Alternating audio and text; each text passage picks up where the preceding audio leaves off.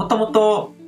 あのーまあ、人類の歴史の中にこう文明っていうものが生まれてきて、で、その宗教っていうものは、あの、土着の、あの、どうでしょう、アニミズムというか、あの、自然にあるものをこう神と見立てて信仰するみたいなところからスタートしてるんですけども、この古代ギリシャとかローマとか、まあ、ヨーロッパ世界で言うと、古代ギリシャとかローマとかで、あの、多神教っていうのが信仰されてたわけですね。ギリシャの神々とか、ローマの神々とか、まあ、ギリシャだとあの、アテネとか、あの、そういう神様がいるし、ローマだとあの、アポロンとか、ゼウスとか、ゼウスは、えっ、と、ギリシャだったかな。僕はその辺あまりしっかりとこう、区別がついてないんですけども、そういういろんな神様がいる、あの、宗教というか、宗教というかなんか神々、神話的なものですよね。で、あの、この世の中のいろいろな自然現象とか、あの自然物に対してのこう、別々の神様を見てたわけですよね。あの、まあ、多分こう人間としてこう生まれてきてこう人生を送る中で、まあ、自分が存在する前からこうこの世界に存在しているもの例えば、まあ、空を見たら太陽とか月とかがあるわけですね。人が作ったわけでもないのに、毎日毎日太陽が昇って月が、あの、太陽が沈んでいって夜は月が、あの、昇ってくるとか、夜になるといろいろとこう星が光って見えるとか、と、まあ風とか雨とか、雷とかもそうだと思うんですけど、自然現象も人間が作ったものじゃないのに何かこう自然界にあるもの。で、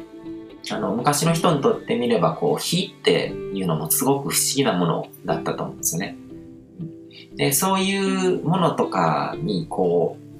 う、うん、動きがあったりとかするので、そこに何かこう、生命みたいなものを見たのかもしれないですね。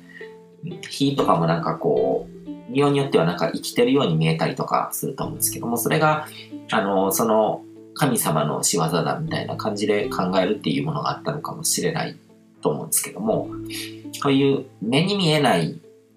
あの、世界に働いてる法則性みたいなもの、こう、世界を動かしてるようなものとか、そういうものへのこう、if とか畏敬とかの念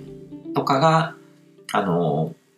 神様っていう、神っていう存在を生み出したのかなっていうふうに思うんですけども、あとは、その、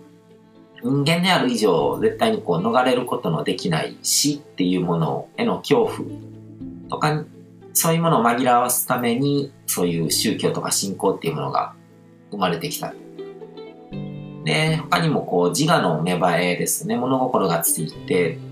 あの、理性を獲得することによって、自分はこう外界の他のものとこう分離した存在であると。自分、自分は、どういった、自分で自分を規定するというか、自分という存在をこう認識していく中で、あ、世界と自分は別々の、あの、切り離されたものなんだっていう意識が生まれてきて、で、それが、まあ、分離不安とかっていう言葉を僕は使うんですけども、あのー、人の心の根っこにあるこう不安とかそういうもののあの感情に欲求とかに結びついていくわけですね。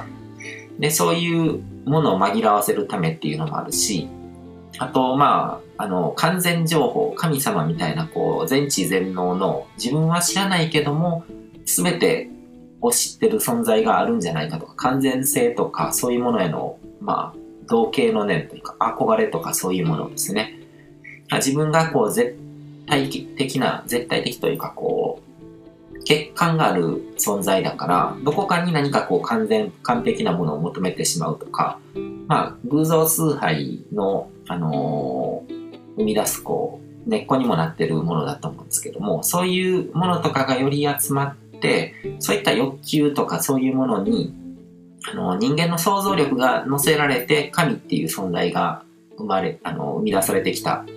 てことだと思うんですね。そこになんかいろんなストーリーとか、こう、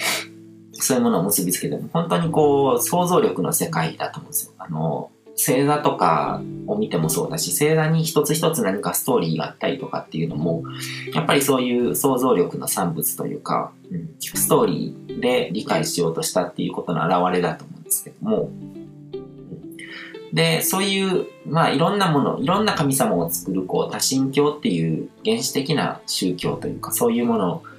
の中から、そこから進んだ概念として一神教っていうものが生まれてきたわけですね。で、それが、えっ、ー、と、その発祥がユダヤ教なんですけども、ユダヤ人っていうのは全てのそういったこう目に見えないものとかのこう、あの、スピーチャルな世界に働いている法則性とかそういうもののソース、まあ、源ですよね。それを一つの神っていうものに集約したんですね。たくさんの神がいてるわけじゃなくて、すべての元の根っこがあるっていうふうに、あのー、規定したわけですね。で、そしてその唯一神っていうものが、この宇宙を作り出した全知全能の創造主として、でその唯一神と契約することで人間は幸福な人生を送ることができるという教義を生み出したわけですね。で、それが、あの、モーセの実会とか、そういうものになってくるんですけども、